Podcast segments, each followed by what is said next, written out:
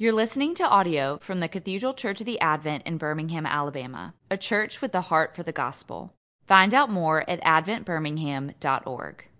Heavenly Father, I, I do give you thanks and praise that you have gathered us together at this time, uh, given us this opportunity for fellowship with one another. And I, I do pray that you would indeed direct and guide that, that we, we might enjoy the the warmth and, and the reality of Christian fellowship. And I also give you thanks that you have enabled us to have uh, fellowship in your word. And as always, I pray that ultimately that it wouldn't be my words, but that we would hear your word this morning, Jesus, your Son, who is the living word, in whom we have life and salvation. And so as we're gathered now, be in the midst of us and speak to us, I pray, in the name of Jesus, your Son. Amen. Amen.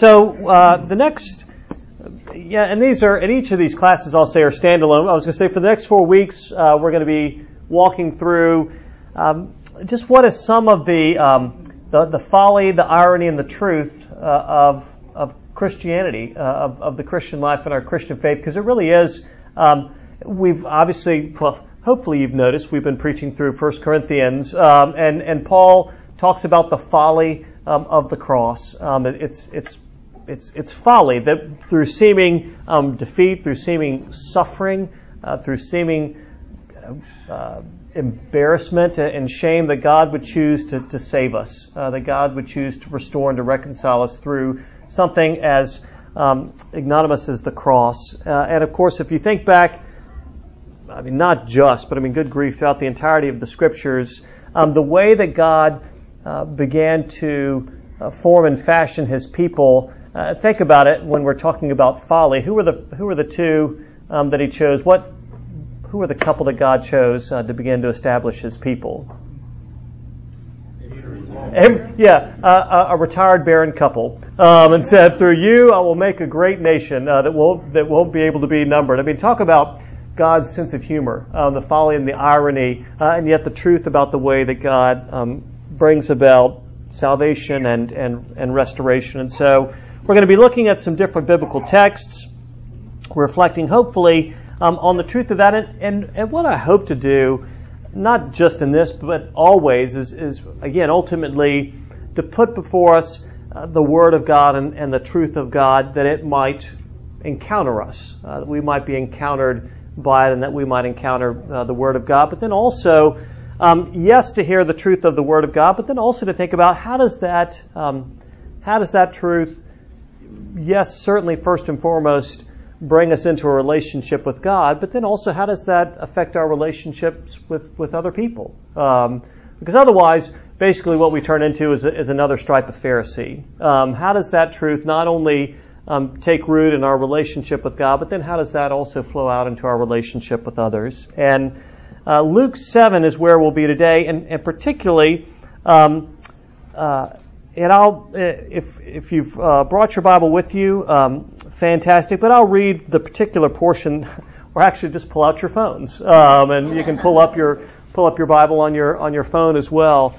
But primarily we're going to be looking at the last encounter of the seventh chapter of Luke's Gospel when Jesus goes to the home of Simon the Pharisee. Uh, and we hear that a that a woman of the city comes in to that gathering. But uh, I'll do a very brief uh, summary of Luke 7. One of the things that, that we see, and this, is, this goes back to not just, but particularly in, in Luke chapter 5, one of the things that, that's noted, uh, and one of the things that is uh, scandalous uh, and offensive about Jesus and his ministry, at least to a certain contingent, and of course it's tremendously um, encouraging and life giving to other contingents. But one of the things early on is that, that Jesus um, hangs out with sinners. Uh, and Jesus has, well, he doesn't just encounter sinners, but, but Jesus seems to have fellowship with sinners. Jesus eats uh, with sinners. And particularly in, in biblical times, uh, meals were something that really divided and separated people. There were very specific uh, religious and moral rules surrounding meals and the way that things were washed and the way that things that you were washed and the way that things were received and the people that you had fellowship with. Meals are actually something which were in many ways incredibly divisive and Jesus uh, has been um, eating with sinners uh, in a way which has been noticed and has been um, scandalous. And in Luke chapter 7, uh, in many ways, we see that, that, that outsiders are insiders, uh, and insiders, um, basically, it's left open. Um, outsiders are made insiders, uh, and insiders, their ultimate and final relationship with Jesus is Luke um, tantalizingly leaves open. Um, and uh, I'll say uh, Jesus heals a centurion servant. Um, again, because of time, I'll I'll uh, I'll sort of uh, just give a, a, quick overview. If you remember the story, a centurion had a servant. We're told that was uh, particularly um, dear to him, particularly valuable to him, and he sent word um, through uh, through some of the Jews actually to to Jesus, um, asking that Jesus would heal um, his servant. Uh, and we hear that Jesus not only hears this request, but Jesus um, responds to this uh, request. And, and the people tell Jesus, you know what, yeah, he's, he's a Roman, and, and I'll state the obvious, which you're probably familiar with. Romans, uh, this is kind of like a, uh, a simplistic, but uh, let me ask you this. If you're a Jew, um, and, and the Romans um, are the occupying force in your country, what is your disposition toward the Romans? Yeah. Yeah, exactly. We're just, you know, we're, let's start off easy. Let's start off with an easy question. Yeah, exactly. Um, uh, and, and yet we're told um, that they actually, um, that, that this guy is, is different. He has built their synagogue for them. Uh, and uh, interestingly, uh, one of the things, uh, and this is in 7 4, and when they came to Jesus, they pleaded with him earnestly, saying, He is worthy to have you do this for him, um, for he loves our nation and he is the one who built us our synagogue. And Jesus went with them. So, I mean, there's a big deal right there. I mean, that's a simple sentence, but it's a big deal. Uh, Jesus went with them, and as they say he's, he's worthy, uh, you know, granted, maybe this is me projecting my theology on Jesus, but I mean, who among us is actually worthy? But, um, but we see that Jesus goes, uh, Jesus goes with them, and Jesus went with them, and when he was not far from the house, and maybe you remember this, the centurion sent friends, saying to him, Lord, do not trouble yourself, for I am not worthy to have you come under my roof. Therefore I did not presume to come to you. But say the word, and let my servant be healed. For I too am a man set under authority, with soldiers under me, and I say to one, Go, and he goes, and to another, Come, and he comes, and to my servant, Do this, and he does it. When Jesus heard these things, he marveled at him and turning to the crowd that followed him, said, I tell you, not even in Israel have I found such faith. And when those who had been uh, sent returned to the house, they found the servant well. Jesus, you know, amazed by the centurion's faith. Look, uh, you know, here basically the, the centurion, the outsider, the pagan says, look, I, I believe your word. Uh, I believe if you say it's done, then it's uh, done. I mean, you know, we, we want to we want to make faith flowery, but I mean, talk about talk about faith.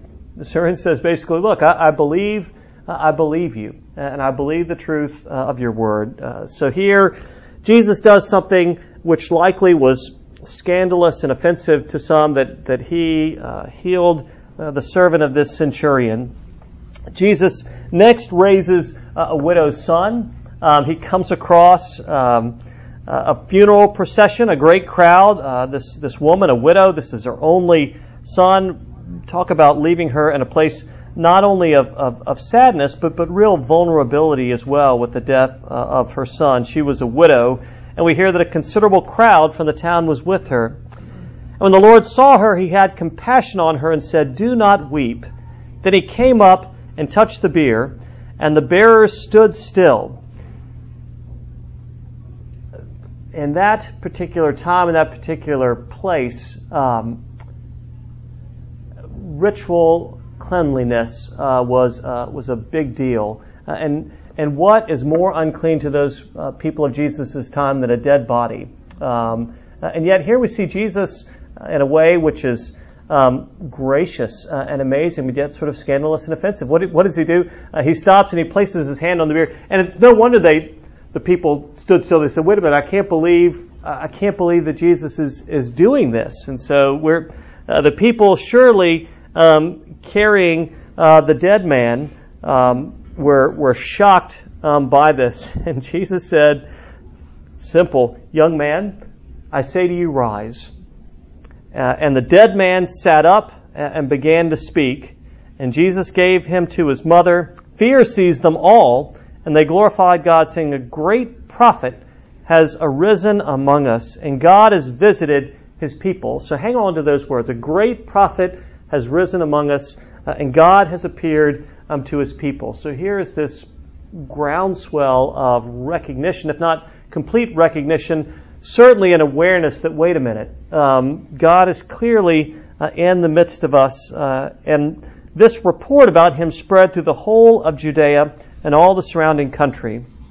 And then after this, messengers of John the Baptist um, uh, come to Jesus from John, and, and, and John is uh, imprisoned, and, and John is asking, Are you the one? Um, are, are you the one? Are you the one, or should we look, uh, or should we look for another? Uh, and Jesus, uh, in response, uh, tells John's followers, Go and tell John what you've seen and heard. And, and basically, what Jesus not only demonstrates but refers to are the various prophecies from Isaiah about what the Messiah, the suffering servant, will look like and what um, what he will accomplish. And so Jesus, in essence, is telling the followers of John, uh, go and tell them what what you've seen and what you've heard. Uh, basically saying, you know, I I am um, the fulfillment. It's like if you go back to Luke 4, I love the uh, the encounter when, when Jesus goes to the synagogue and he reads from the scroll of the prophet Isaiah, and everybody's like, oh, that was a great reading. And then Jesus says, today these words have been fulfilled in your hearing. And they say, wait a minute. Um, and they go to throw him off the brow uh, of the hill um, after that. So Jesus says this um, Go and tell John what you've seen and heard. The blind receive their sight, the lame walk, lepers are cleansed, and the deaf hear. The dead are raised up, the poor have good news preached to them, and blessed is the one um, who is not uh, offended um, by me he sends this message um, back to them, and then he speaks words of praise uh, for John the Baptist. Uh, and yet, even in those words of praise, though, he says, I tell you, among those born of women, none is greater than John, yet the one who's least in the kingdom of God is greater than he. And he goes on and he talks about the generation, and he wonderfully says, You know what?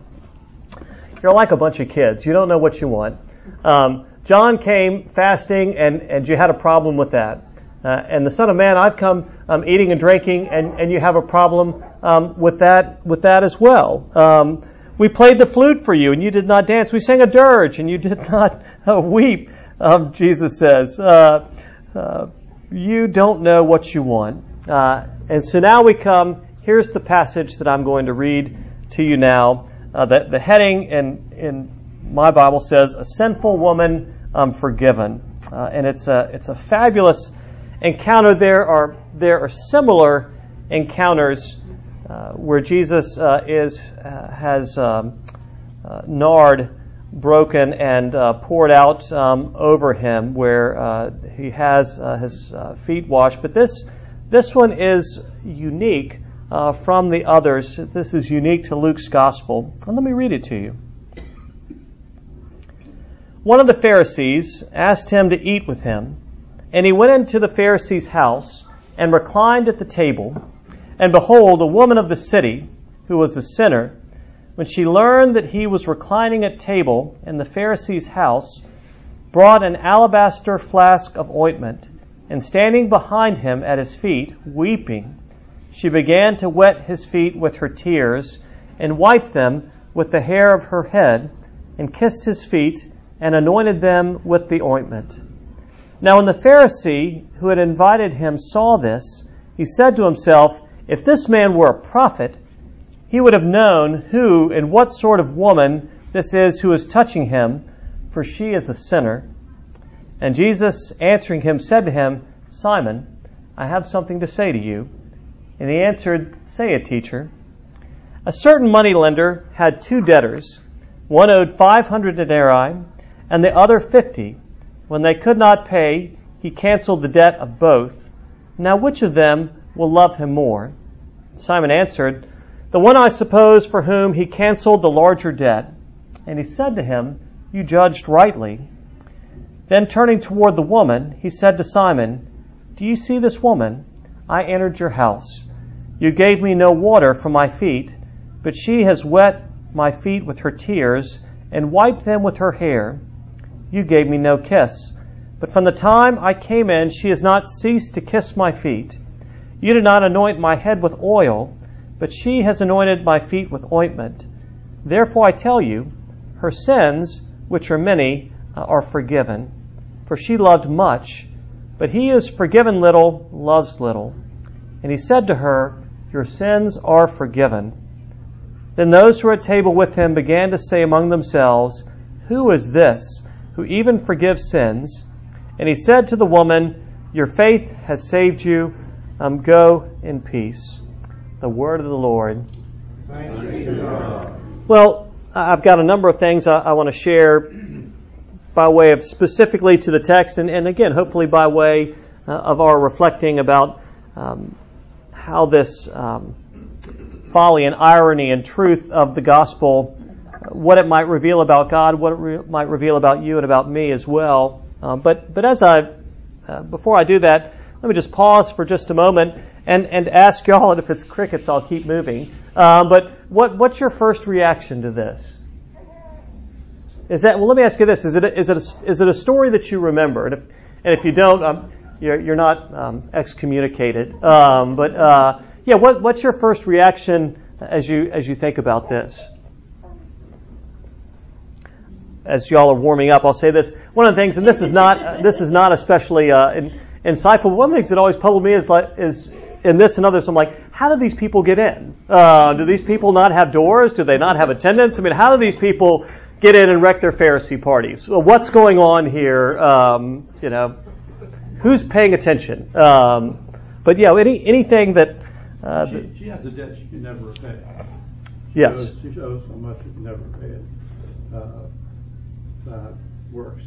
Yeah, absolutely. She'd always have that brand on her, probably. In, in, indeed, and exactly, you know, that, uh, much has been made about the fact that she is a, a woman of the city who was a sinner. Uh, I don't know if I maybe most is, is too strong, but but many uh, assume that she's a prostitute, and that and that may well uh, that may well be the case. That's not said specifically. I mean, you can it, that's not necessarily a stretch to think that, that she was a prostitute, but, but regardless, um, she certainly would have had a, a scarlet letter whether she was a prostitute um, or, or, or, not. Um, yeah, we're told, yeah, she's not a woman from the city, she's a woman of the city, um, is, is, is, what, is what we're told. Um, yeah, I mean, certainly uh, shocking. Um, and yeah, it's. I, will tell you, there's a, and I'm going to show there. Uh, there's some different um, uh, resources, and, and, one of these, um, you know, like any resource, I tell you, I'll, and I've got a number of others. I, I didn't want to come in um, carrying 50 books, but um, this is a there's a um, this is a great little book that I've just started reading. Um, this is the uh, this is the commercial portion uh, of today's class. Scandalous Stories, a sort of commentary on parables, uh, and it's a collection of uh, sermons and talks uh, by these guys, Daniel Emery Price and Eric Sorensen. Uh, really, really, really good. And they have um, the, one of the one of the chapters is on this particular um, passage, and they've got some great uh, insights. And another one, uh, Kenneth Bailey, Jesus through Middle Eastern eyes, um, and, and obviously one of the things that this is helpful in some of these, it really delves down into a lot of the culture and a lot of the practices at that particular time, things that would be unknown unknown to me. Um, uh, things that I that are that are really that are that are significant, but I would not have known. But they have one one of the great lines. You know, you mentioned um, Pat. You're such a star student. Um, we're glad that you're here today. Um, but it was funny. Um, one of the one of the great lines in the commentary on this particular passage, uh, he writes this. He says, "Obviously, the room was occupied with two types of sinners, law keepers and law breakers. Um, uh, it was occupied with two types of sinners, law keepers and law breakers. And that's actually, that's part of the punchline of the whole encounter and the whole um, parable. And, and John, to what you said as well, uh, and this is what's in some ways um, scandalous and offensive, is, is we all have a debt that's greater than we can pay. Uh, and in fact, uh, Jesus uh, wonderfully uh, illustrates that in that little tiny parable he tells in response to Simon. Simon, I, Simon, I have a story to tell you. Two debtors. Uh, one owed 50 days' wages, one owed 500 um, days' wages. Uh, both were unable to pay their debt.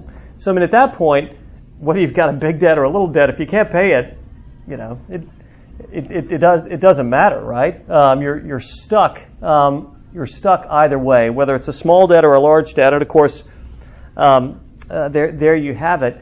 But one of the things that he, that he points out is, uh, you know, who is forgiven the greater debt, um, who's going to love him more. And, and, interestingly, one of the things about this parable that, that uh, and about this encounter um, that, that Luke does, uh, he leaves it open ended. We don't know whether Simon comes around or not. Um, but I, and this is again, this is all wildly speculative. But isn't it some, isn't it fun sometimes to be wildly speculative? Um, but one of the things that's that's noteworthy is that Simon's name is included. Uh, and quite frankly, in a lot of the encounters that Jesus has, uh, names aren't given, right? It's pretty rare um, that you see a name mentioned. And the fact that Simon's name is included, again, this uh, is, is speculation, but, but could lead us to think that, that Simon came around, um, came around to actually believe um, that Jesus was, in fact, um, God who'd come into the midst of us, that that salvation and restoration came about through his cross, through his resurrection, rather than through um, our efforts and our works. It seems significant that Simon's name uh, is is mentioned here. Perhaps he later became part of the part of the community of of believers. Um, uh, so, what any anything else, y'all, that jumps? I mean, great great stuff so far. Thank you for for all of that. Uh, anything else that that jumps out at you uh, as we hit this?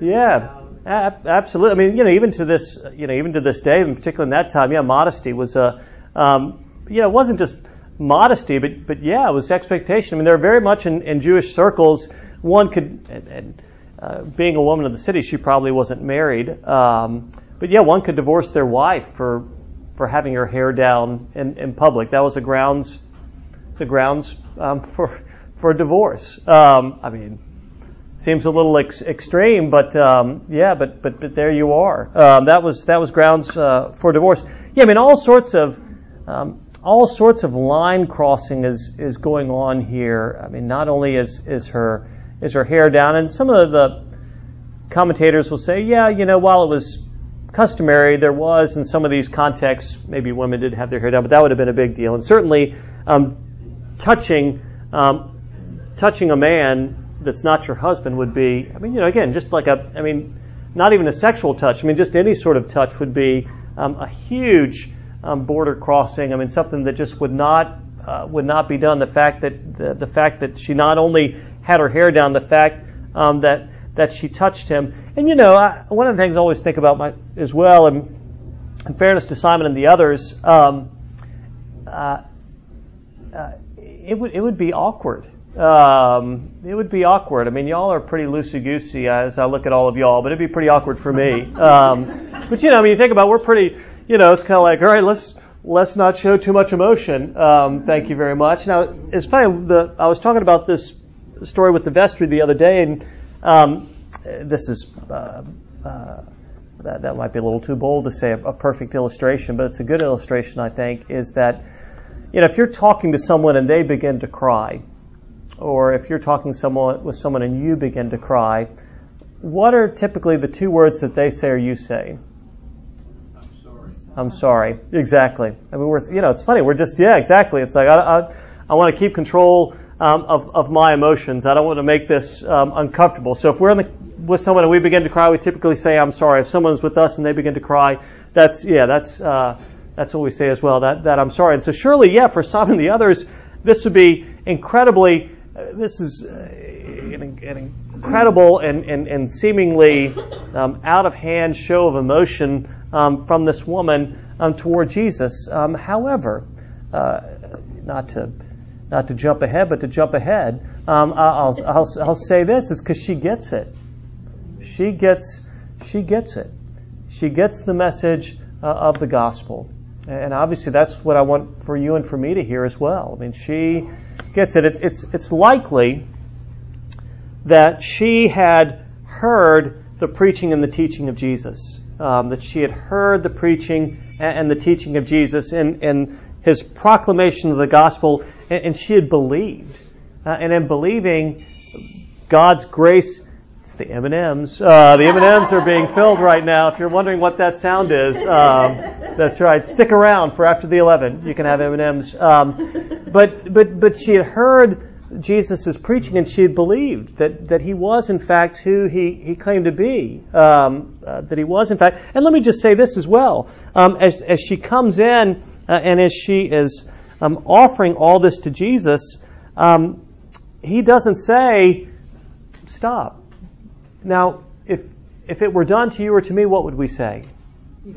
Exactly. We rightly would say, "Look, I, you know, thanks, but I, you know, I don't, I don't deserve, I don't deserve this type of devotion. Um, uh, this is this is over the top in relationship with with me. I mean, just to just to thank you is is sufficient. I, devotion um, to me is is is inappropriate. You shouldn't be devoted um, to me. And and interestingly, I mean, it's it's scandalous Jesus doesn't say this is out of Jesus doesn't say this is inappropriate. He doesn't say no no no no no. You, Jesus receives he receives her he receives her devotion. Uh, he he doesn't um, push her away. One of the things that's noted, and I think this is probably right, and this was something that I missed, which we could fill a book with the things that I miss. Um, but uh, Simon invites Jesus to his house, right? And at first you think, oh, that's great that Simon invites Jesus to his house. But one of the things we notice as the scene begins to unfold um, is the, the, the, the, the basics of respect and hospitality there, that are omitted. Uh, and, and as you know, um, that, that speaks volumes, doesn't it? The, the, the uh, leaving out of those uh, signs of respect and hospitality. You know, for instance, um, uh, if I if I'm you know going and, and visiting folks, whether it be you know and uh, you know I'm going around whether it be you know the retirement community or their homes or the hospital, and I go in and um, and they don't turn the TV off and they don't invite me to sit down. What is that saying? One doesn't have to be um, particularly astute to say, I think they'd rather me move along. So let me pray for you. The Lord be with you. Um, you know what? God bless you. Um, yeah, I mean, obviously the, the exclusion of those things. If someone comes to your home, uh, well, I mean, what do you do? You, you try to make them feel welcome. You know, it's, uh, please uh, come in. May I take your coat? Can I get you? Uh, can I get you something? Please have a seat. I mean, it's not uh, effusive, but you, you know, you those things that you do to make them feel comfortable. And one of the things that we note later is Jesus is talking with Simon. He says, "Look, I, I came and you didn't." Uh, one of the things would have been customary: some water and some uh, some olive oil to, to wash to clean up. You didn't you didn't give me uh, you didn't do that at all. You didn't give me um, a, a, kiss, basically, which is simply a kiss of peace, a, a greeting, welcome. Um, uh, you, you, know, all of these, all of these things you didn't do um, when I when I came into your house.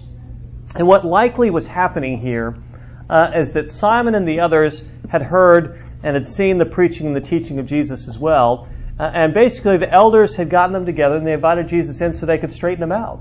Um, we're gonna we're gonna bring you in, and basically we're gonna we're to grill you. Um, we're to go ahead. Um, yeah, yeah, we're we're reclining a table, but uh, this is basically you're you're here for the board of examining chaplains. Um, we're here to we're here to examine you, uh, and and really we're here to set you straight.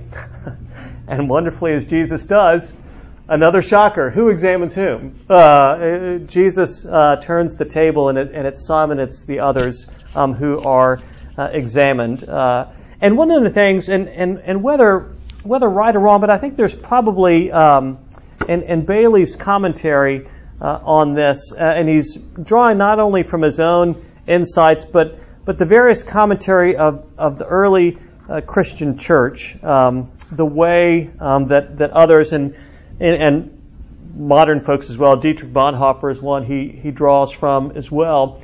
But one of the things he notes, and, and again, this maybe, maybe not, but um, I think he's right um, is that this woman um, sees uh, the offense um, toward Jesus, uh, and she identifies with Jesus uh, in in the offense. She identifies with Jesus in his rejection. And so again, there's this uh, amazing turning of the tables which is which is going on here. And, and, and let me say this. Um, I, think clearly this woman had heard and believed the preaching of Jesus, had heard and believed in Jesus, because for her to come to the home of Simon the Pharisee, talk about a talk about a risk of faith. Um, surely she knew uh, it's, it's borne out. She knew the type of reception that she was going to receive. She was not going to receive a warm, "We're glad to see you." Um, she knew that she was going to receive judgment. She knew that she was going to receive scorn. She knew that she was going to receive rejection um, from Simon and, and, and from those with him. And yet, um, she's drawn. That, that speaks to the power of God's grace. That speaks to the power of the good news. That speaks to the freedom that she had received, uh, that she had been and uh, she had been forgiven, she had been restored. Because ultimately, what what what moves us in that way? Is it is it is it the law or is it God's grace? When you think about in your own life, what what moves you? It's when it's when you receive forgiveness you know you don't deserve. It's when you receive loving grace that you haven't earned. That's that's what moves you. That's what breaks down um, barriers. That that's the type as, as as faultily as you and I do it. That's the type of power um, that's also entrusted to you and to me as people who have been recipients of that to begin to extend that um, to other people in our lives. Um, uh, to rather than taking the moral high ground, um, to to extend that type of love and that type of grace and that type of mercy and forgiveness to people in our lives as well. Uh, that that that power uh, begins to travel. So she she comes because she heard that Jesus was going to be there. And, and as far as how they get in, apparently it was reasonably common um, in a in a in a town and a place when a when a noted teacher would would be there. Um, uh, an invitation would, would be extended to a noted teacher, and they would come to this particular place. And people from the community were allowed to come in and gather around, um, basically on the wall. Um, you know, um, be, be, be, seen but not heard. Um, you, you could gather around, you could listen in to the conversation, you could listen in um, to the teaching. And so uh, this woman again came um, into this context and, and, and she sees the way um, in which uh, Jesus is treated. And, and in Bailey's um, commentary, he, he writes this. Um, the woman was deeply dismayed at the insult to Jesus and said to herself, They will not offer these courtesies very well, I will offer them instead. She washed his feet with her tears and dried them with her hair. Once washed, she kissed and anointed them with perfume. With this dramatic act, she entered into Jesus' pain of rejection and public humiliation. Uh, it seems like a, a significant comment there. With this act, she entered into Jesus' pain of rejection and public humiliation. Simon's plan was now frustrated.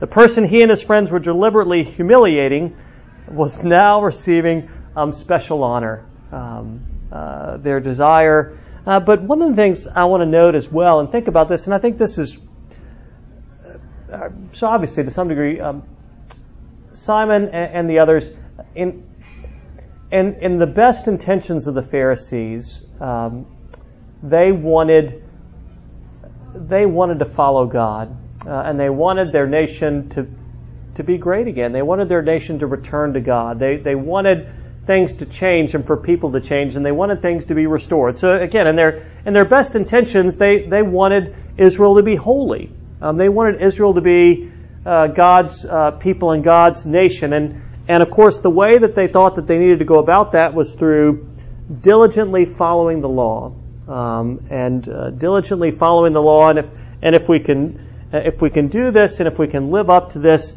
uh, then it will then it will bring God back to our country, and it will bring our country um, back back to God. So again, you know, in, in, fairness to them, this is the way that they desire to accomplish this. Uh, the, uh, and, and and the challenge is, of course, that um, human nature, being human nature, uh, it, it, it tends to lead us. And you know, it's funny we see this today, don't we? I mean, everything is moral high ground. It's exhausting.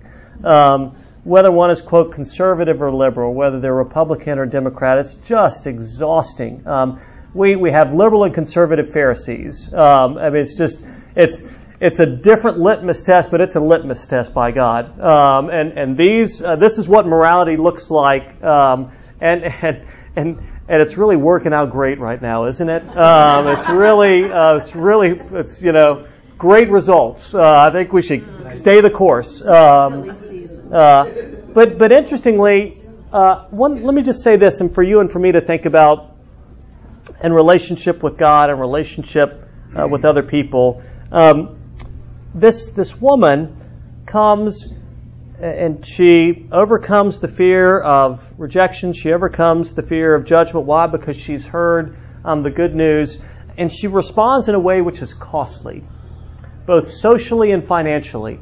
Um, this this perfume which she anoints Jesus' feet with is is costly. Uh, it's not it's not a it's not a cheap gift. It's an incredibly expensive gift um, that she offers him, and it's not one that he's demanded. Uh, it's you can see how free she's become, how much she's been moved, and for you and me to think about the power that that might have in yours and my life as well. To have that type of joy, that have that type of freedom that we might be able um, to worship and to give in such a way that we're not, you know, so worried about the cost. And as I say that, don't let me pretend that I've got it um, and I've landed or arrived in that place. But she doesn't care about um, the cost um, financially, and she doesn't care about the cost socially. She's not worried about her response to Jesus and her devotion. And, and let's be honest, we're often worried about that, aren't we? We want to be Christian, but we don't want to be carried away. Uh, we don't want to take people, we've, you know, we've, Craig's gotten kind of little over the top with that Jesus stuff. Um, but she, she obviously, clearly, she's experienced the freedom to the point she's not worried about that. Uh, she's not worried about the financial or the social cost of worship and devotion. Um, and then, interesting, I'll, I'll say this because we're getting shorter on time here. We're getting short on time here. Um, interestingly, and again, I talk about our heightened climate right now where there's this just instant outrage um, that, that, that, happens at, at any particular moment. Interestingly, Jesus, can we all agree he's a pretty insightful guy? Um, and he knows what's going on here.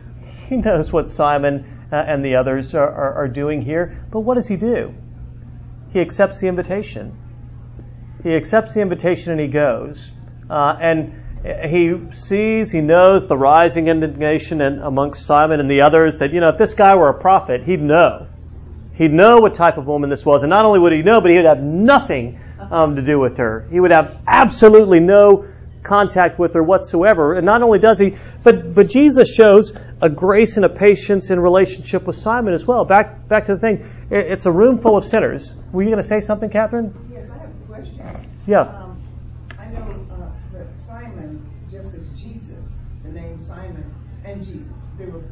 Common names during mm-hmm. that time. So, and uh, in this, mostly in the scriptures, the, uh, it, show, it tells us that um, that Nicodemus was the mm-hmm. Pharisee who came. Mm-hmm. So in, in this author's book, does he say uh, where Simon uh, would have come to Jesus uh, later and, and, believed in him? No, as I say, that's all wild speculation. Um, yeah, we have, we know. Yeah, there's there's nothing that would lead us to. You know, there's you, you have Simon the leper, um, but but this wouldn't be the same person because you know you couldn't be a leper and a Pharisee simultaneously. Um, no, that's that's completely. Uh, again, that's that's kind of a speculation. The fact that his name is noted seems significant, but again, that's all speculative. There's nothing which tells us later in Scripture. You know, we read in Acts or we read in such and such that you know here's here's Simon. But but lastly, let me say this. Um, in Jesus' encounter uh, with with Simon, rather than um, just flat out. Uh, rebuking and rejecting him, he engages him. He engages um, Simon. He could have easily said, you know what, you jerks, I'm out of here. Um, but he doesn't. He engages this woman, but he also engages Simon as well, basically saying, all right, Simon, so you think, your you think your debt's only 50 and hers is 500? But, but let me say, neither of you can pay that, neither of you can pay that debt on your own. Uh, I am uh, the payment for the debt um, through my cross and through my resurrection, I will be um, the payment for what you um, cannot pay. And, and for you and for me, there's tremendous um, freedom in, in recognizing um, not that we're little sinners, because that's part of the folly. Simon thinks he's a little sinner. Um, and we often tend to think we're little sinners in comparison to other people. But the reality is, there's no little sinners. And quite frankly, little sinners have little saviors. Um, and, we're, and we're great sinners um, with a great Savior. And we see the mercy uh, of Jesus uh, in ministering to lawbreakers uh, and ministering to law keepers. And there's this invitation um, to a freedom and a relationship uh, with Him. So as we hear that, um, let us pray. Heavenly Father, you know that um, I would imagine for each and every one of us here um, that we're both, uh, well, we're law keepers and lawbreakers. It just depends upon the laws in the moment. Uh, but we're all very definitely in need uh, of your grace and your mercy.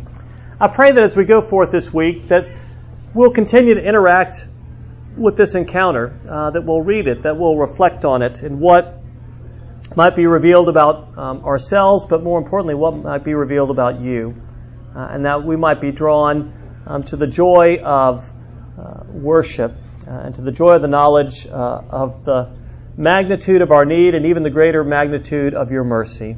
Uh, and this we ask in the name of Jesus, your Son. Amen. You've been listening to audio from the Cathedral Church of the Advent. If you live in Birmingham or find yourself visiting, we hope you'll join us at one of our Sunday services. Find out more at adventbirmingham.org.